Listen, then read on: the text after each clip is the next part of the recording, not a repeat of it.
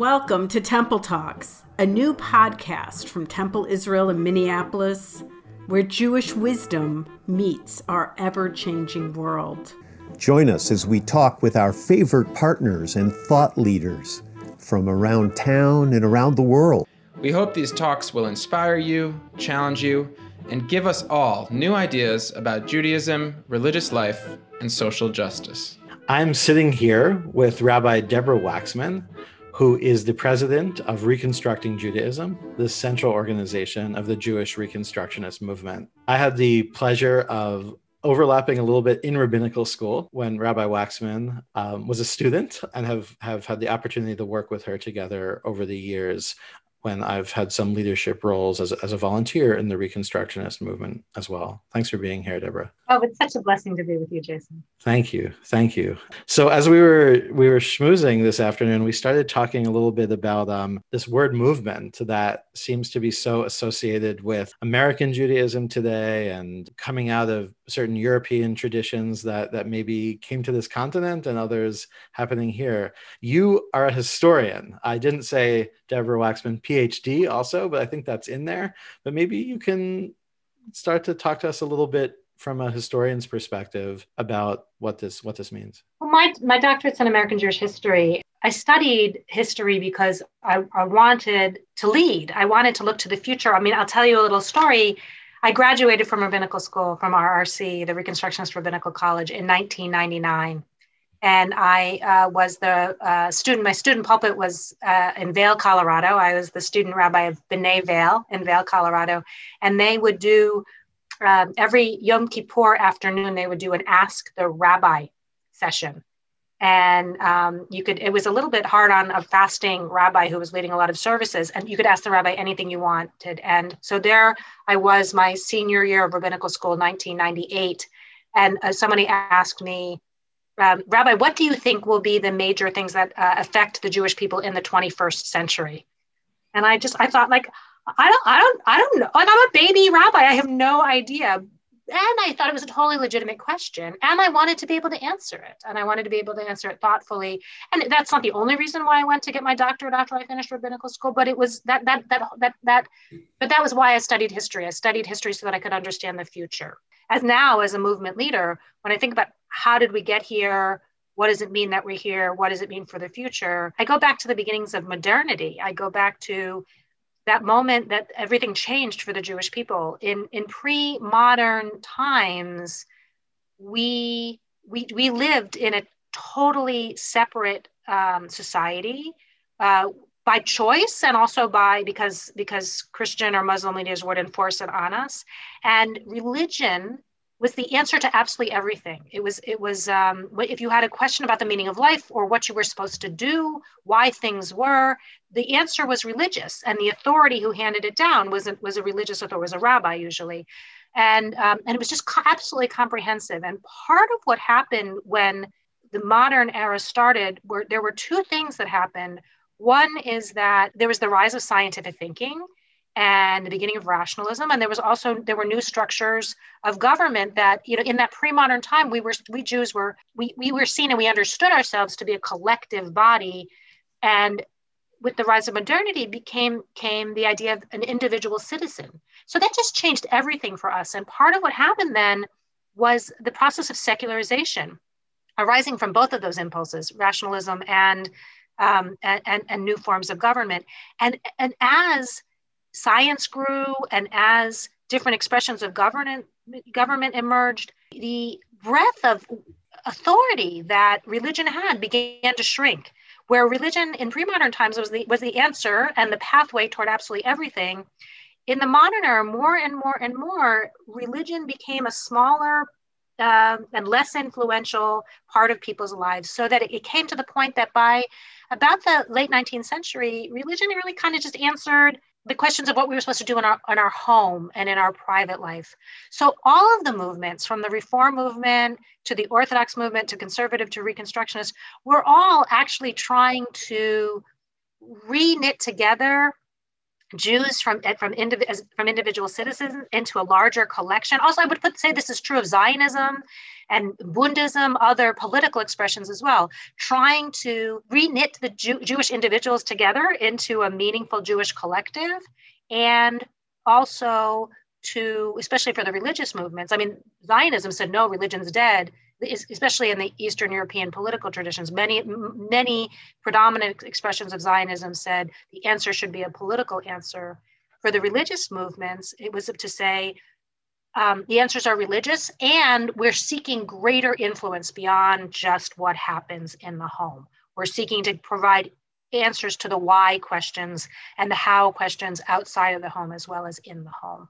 So it sounds like 100 years or so after the French Revolution, things kind of shifted the other way, you know, in a way that if we talk about sort of the emergence of Reform Judaism as being associated with putting so much of Jewish expression in synagogues as opposed to the home, that 100 years later, we're all across movements kind of asking different kinds of questions. I think that's exactly right. I mean, the Reform movement started in Europe in like the 1820s, and there were expressions of it here in America as well that were both parallel and connected. But it started in the 1820s, and with the greater articulation, you know, Reform movement embraced individualism and individual autonomy as a deeply held principle, and said, you know, we should be Jews in our home and Germans on the street. Orthodoxy didn't really exist as a phenomenon. In pre-modern times, there was just Judaism with no modifier at all. And I think this is one of my favorite insights, that in the pre-modern time, Judaism, the religion, and Jewishness, what it meant to be Jewish, they were fused. They were one and the same. And part of what modernity created for us was a separation. The thing that united them were the Jewish people, but we would all negotiate it very, very differently. And that's where when we started to get the qualifiers and the adjectives, because there were all these different ways to be Jewish. And so as Reform Judaism in Europe started to take shape, that's when we started to get Orthodoxy, Samson Raphael Hirsch and modern Orthodoxy in the 1840s and 50s. And it played out here in America, where the founder of Reform Judaism, Isaac Mayer Wise, he thought it was American Judaism. He thought he was putting forward a global and comprehensive understanding of Judaism that would work for all Americans. And as it started to get articulated and formulated, there were people who reacted, which strengthened Orthodoxy and led to the emergence of conservatism. So too, Mordecai Kaplan, the founder of Reconstructionism, he thought what he was putting out would work for all Jews. He was putting out a methodology and an approach that he thought would work. He wanted there to be Reform Reconstructionist Jews and Conservative Reconstructionist Jews and Orthodox Reconstructionist Jews. And indeed, I do hear people from across denominations saying, oh, I really resonate with Reconstructionist ideology or with Reconstructionist approach, even though my home, either my ideological home or my social home, the people I make my life with, or exist in a different movement. It also seems like there's something very human about, sometimes it's easier for us to say what we're not than what we are, you know? Absolutely, absolutely. Well, then there's that famous jokes about, you know, like, every Jew needs two synagogues. That's the one I go to, and that's the one I wouldn't step foot in. I think that's right, that oppositional piece. Yeah, I mean, I think sometimes even when we have conversations about theology, sometimes it's easier to sort of say, well, I don't believe in the God that is this, this, and this. I'm still trying to figure out what kind of God I believe in. But, you know, right. Well, this doesn't work for me. That makes so much sense to me because of the ineffability of God. It's so hard to know, but yeah. Right, so the unknown becomes sort of the holiness of the unknown in a way. Yeah, but that's interesting, so Jason, because as a general rule, I try to go through life, not necessarily my natural inclination, but I try to always put things into the affirmative and to stay away from the negative. And, you know, but you're right. Sometimes it is easier to say, I'm definitely not that. Whatever I am, I'm definitely not that. Yeah. I mean, I should say for our listeners that we're having this conversation on Thursday, January 7th, the day after Congress began certifying the Electoral College count and the violence and death that was seen at the Capitol in Washington. So I'm saying that for context. Maybe I'm also saying that because maybe there's this part of me that's also thinking, as an American, you know, as somebody who wants to be an activist who believes in change, who believes in process, like that is not the way to do it. So maybe I'm a little extra in that little modality. Deborah, I think you said that the Reconstructionist movement was about to put out a statement now about the events of yesterday in our country. Do you want to say a word about that? I was supposed to this afternoon be giving a talk to a Dvar Torah to Jewish members of Congress as part of a briefing on Jewish communal priorities. So I had already been thinking about what Dvar Torah I would be giving. And then that got set aside just because the aftermath of the, I would use even stronger terms of, I would say insurrection yesterday that happened. And so this morning I was up very, very early, both doing the first draft of it. We're a very highly collaborative movement because of a commitment to democracy, which is really, Reconstructionism emerged on American soil, and the commitment to, one of the things we take from that is a real sense of pragmatism and a real commitment to democracy. And one of the ways that plays out is that there's a really strong relationship between rabbis and lay people and between staff and volunteers. And so I wrote the first draft of our movement statement. And I also wrote the Dvar Torah kind of as a pastoral resource. And what we basically said was that, you know, Reconstructionist Jews, we embrace living both in the Jewish civilization and in the American civilization, and that democracy is at the nexus of that. And that, so we have an obligation to fight for the principles, the Jewish principles that we think are expressed and in democracy. And also in a way, so that democracy can continue to be a place where Jews and other minorities can flourish and can bring our full selves. And that what happened yesterday was the antithesis of democracy. It was a perversion of democracy.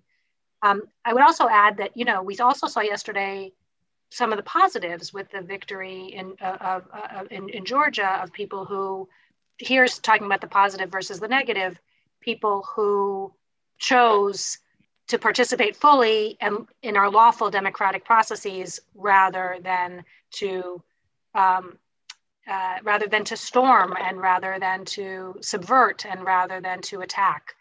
So, you know, rising up from Pirkei Avot, lo alecha hamlacha ligmor, it's not upon you to finish the work, but you're also not free to desist from it, that we have to fight for democracy. And we have to hold perpetrators accountable, and we have to work to basically, you know, to rehabilitate democracy and to create the world that we want ourselves and our next generation and all peoples to live in.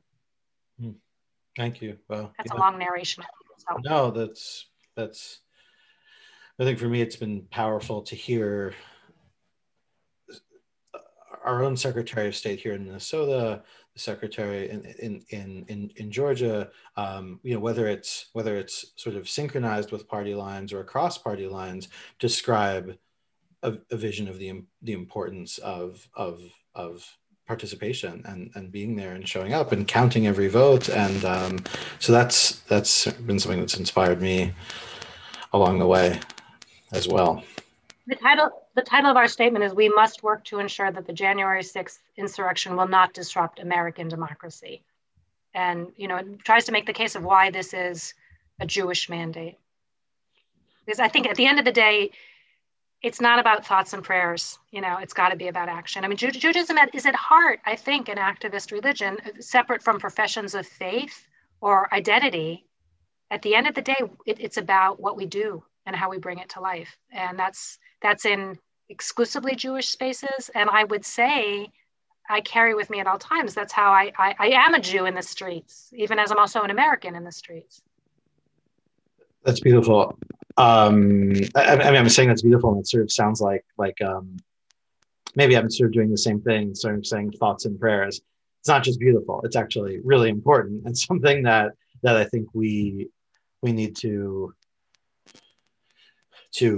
to seize onto. I think I've shared with you, Deborah, that that a few years ago when I learned about the possibility of serving as the director of lifelong learning at Temple Israel here in Minneapolis, I was excited to be a part of some 140-year-old congregation that has been a cornerstone of Jewish life here in the Twin Cities, that has been connected to the Reform movement, classically Reform in a lot of ways, and it's in so much of its orientation, maybe in a way the movement that in my personal and professional life, until I came here, had the least experience with. And so for me, part of the excitement in coming was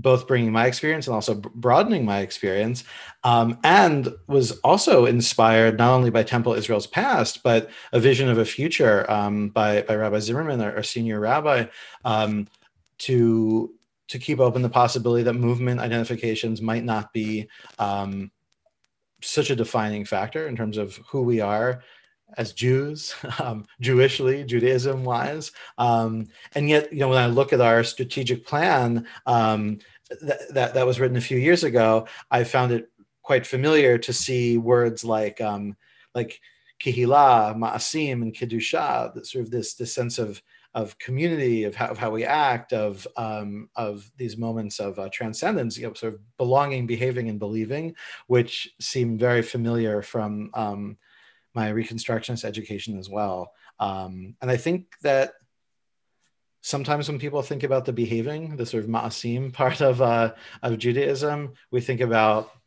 lighting 4-inch tall white Shabbat candles on Friday afternoon or evening. And sometimes we think about getting out there and saying, Black Lives Matter.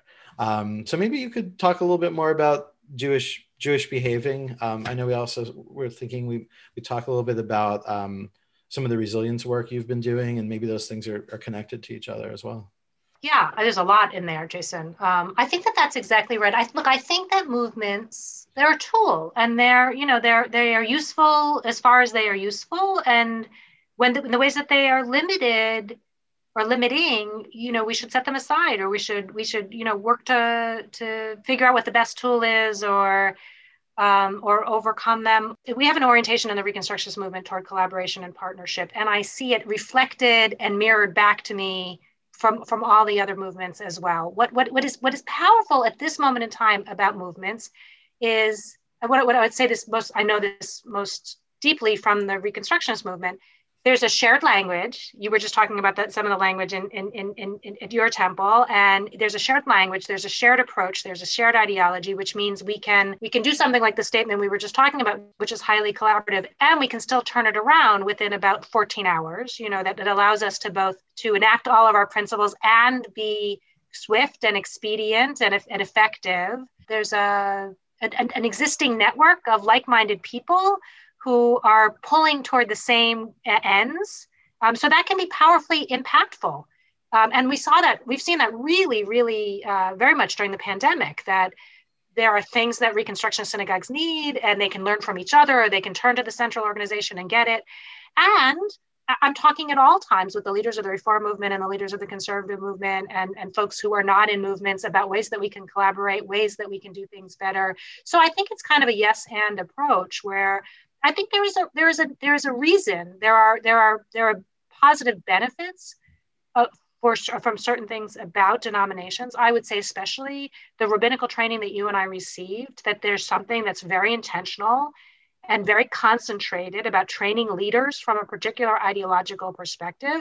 And for sure, for me, even though I grew up in the Conservative movement, RRC was the correct place for me. And I think it would be today too. Mm-hmm. Even as there's an increasing number of choices about how and where to be a rabbi.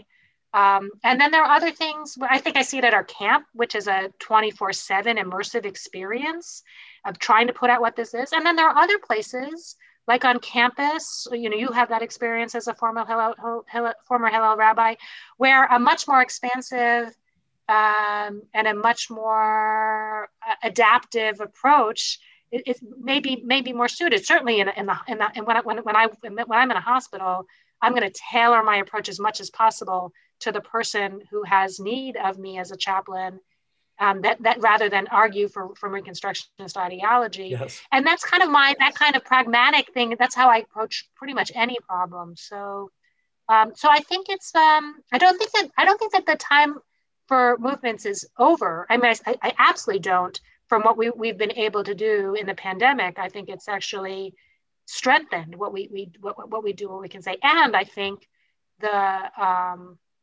opportunities for collaboration and for partnership and for imagining what comes next. I think that the denominational affiliation need not be exclusive and shouldn't be limiting. Yeah, it sounds like you're saying also that, like, whether you're talking about standing at the side of someone's hospital bed or having a large conversation about dialogue across people representing leaders of millions of other people, that people are at the center, right? And somehow the ideology is to put people at the center, even if they're people who you might disagree with in a way. And in an interesting way, you know, it's been a truism to say that the pandemic has accelerated certain trends and certain tendencies. And I would say one of the positive outcomes at this moment of the unprecedented nature of this time is that Jewish communal leaders are in much deeper conversation with each other, and that walls that previously existed either because of ideological reasons or just turf wars, or just because we're all too busy to talk to each other, those barriers have really lowered, and I'm hoping that will stay, that will be a part of the new future. Is there a gem from that you think you could, you know, if you could impart magically? I don't know, not much of a Trekkie, but Vulcan mind meld style or something in the minds and hearts of the American psyche and each individual American, like something that you've learned along the way, that at a time that's divisive in our country, and that sometimes we're drawn to like-minded people, but I think I think a lot of us are trying to be mindful not to be in echo chambers and really be in dialogue, that really challenging dialogues, how we can approach that. Look, I think that the gem is not unique, but it's, you know, that I think it is that we are interconnected, and it's folly to imagine otherwise, and it doesn't serve us well. It weakens us. It drains resources away. And I'm reminded of, like, the people someone who gets a cancer diagnosis, and all of a sudden a lot of extraneous details fall away, and what is really important becomes crystal clear. And I do feel like in that way, as an organizational leader, COVID has been very clarifying, you know, and very refining in the way. But it's been a crucible. I wouldn't have chosen it. But it comes down to deeply Jewish wisdom that we are all part of the one, and we cannot cut ourselves off from that. And if we do, we are possibly offending the divine and definitely hurting ourselves. And I think that's a ways forward. I mean, that is a huge part of my resilience work. I started to really immerse myself in thinking about a Jewish approach to resilience right after the 2016 election. And it's very much born out of this political moment and this recognition that I really believe that Judaism writ large is about cultivating resilience, and that's one of the reasons why the Jewish people have survived across millennia and in the face of many challenge. And I think that is about looking at Jewish history, but it's also, there are practices embedded into Jewish life, whether it's Shabbat, or whether it's the high holiday cycle, or whether it's a daily gratitude practice. You know, all of these things kind of help to cultivate resilience. So I think that's one piece of it, is whether it's an engagement with Judaism and Jewish practice, or whether it's an engagement with resilience through Jewish practices or other. I think that really can help. And I think, and this I would point to our Project Evolve, Groundbreaking Jewish Conversations. I think it's about staying in conversation. And I think it's really about setting aside how we've been talking. You know, like right now it's devolved, but it's about, like, whoever shouts loudest, the presumption that whoever shouts loudest, or God forbid, breaks through windows and breaks down doors, that's who's gonna win, as opposed to sitting quietly and humbly with trying to set aside our defensiveness and our preconceptions as much as possible, listening with the possibility of being transformed, rather than to collect the argument to make, to refute in order to prove my point. I think I think we're totally ill-equipped, And I think we need to learn and practice and bring to life new ways of being in relationship with each other. Seems like the Project Evolve may be on its maybe on its shot level and that's kind of plain meaning level, pointing toward the way that Reconstructionism has classically been defined as the evolving religious civilization of the Jewish people. But from what you're saying now, I guess at least my drasha on it is wow, maybe we've kind of devolved a bit as a human family, and perhaps we need to begin by evolving back into the real interconnected humans that we can be. I mean, certainly we're humans, but the question is, like, how, what are we capable of doing that falls short of seeing one another in the divine image, like you were saying? As one of the conceptualizers of Evolve, we established it with foundational principles that included things like covenantal conversation, the idea that we're in this, like we're talking about responses to yesterday. The Devar Torah I wrote was about, it's Parshat Shmot this week, and it's about the beginning of the book of Exodus, and which, we'll be in for several weeks. And, hopefully this will be, will resonate for the listeners whenever they hear it. Exodus is about our liberation. We move from the individual narratives of Genesis into the story of the creation of the Israelite nation, who gave birth to the Jewish people. And that is about the experience of first slavery and then the liberation from slavery. But when we were liberated from slavery, we wasn't to go do whatever we wanted. It was, we marched directly to Sinai to receive the Torah and to enter into a covenant with the divine. And so this whole idea that covenant is binding, it is mutual, it is transformative, it is deeply, deeply, deeply relational. And that we're in it for the long haul. So to have conversation that is in the service of building up that kind of connection and that kind of long view, that's what I think is really necessary. Thank you, Deborah, Dr. Rabbi Waxman. How can our listeners hear more of you, find more of your teachings online, on podcasts, and other places?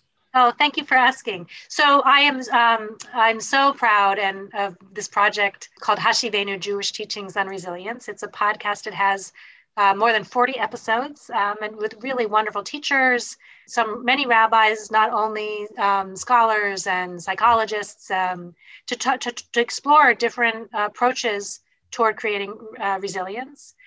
There's a whole host of my writing and some videos on the reconstructingjudaism.org website. If you search for me, they'll come up usually attached to my bio. That's awesome. Deborah, any questions that you want to leave us with at this auspicious time for our country, for our people, or words of comfort or words of a charge as we move forward? I could share the closing paragraph of the Devar Torah I wrote for sure. I wrote this morning at 6:00 in the morning when I couldn't sleep. That would be great. In our Parsha this week, we see Moses encountering the burning bush, discerning the voice of the divine from within, and taking up the fight for what is just and liberatory in his generation. And we now stand facing the greatest challenges of our generation: a new reckoning with systemic racism, restoring the physical and economic health of our country after the pandemic, combating attacks on American democracy from within, reestablishing a shared sense of communitas, and confronting the climate crisis with resilience, equity, and creativity. As fires, both literal and metaphorical, rage around us, it is our responsibility to discern, as did Moses, what is just and liberatory. We must dedicate ourselves toward effecting an equitable pandemic recovery, dismantling systemic racism, working for climate justice. We must do so in a covenantal fashion with keen awareness of and commitment to relationship and mutuality. We must act as heirs of our legacy of liberation to ensure that we fulfill the opportunities and obligations of our freedom as Jews and as Americans to create an America where all can flourish. Wow. Deborah, thank you. Thank you for being with us today. Thank you for sharing that. I'm so honored to know that you are one of the great leaders of this generation who can also take Judaism, take Jewish civilization at its best for, you know, to be a cause for good in our nation, in our world, for our elected leaders in particular at this time. Thanks for being here. Oh, thank you for having me, Jason. And hopefully things will only get better from here on in. Amen. Amen. Can you hear us? Thank you for listening to this week's beautiful episode of Temple Talks.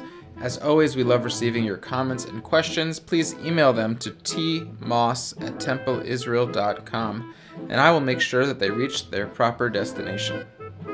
Please subscribe to the podcast, share this episode with a friend, and we look forward to our next Temple Talk with you.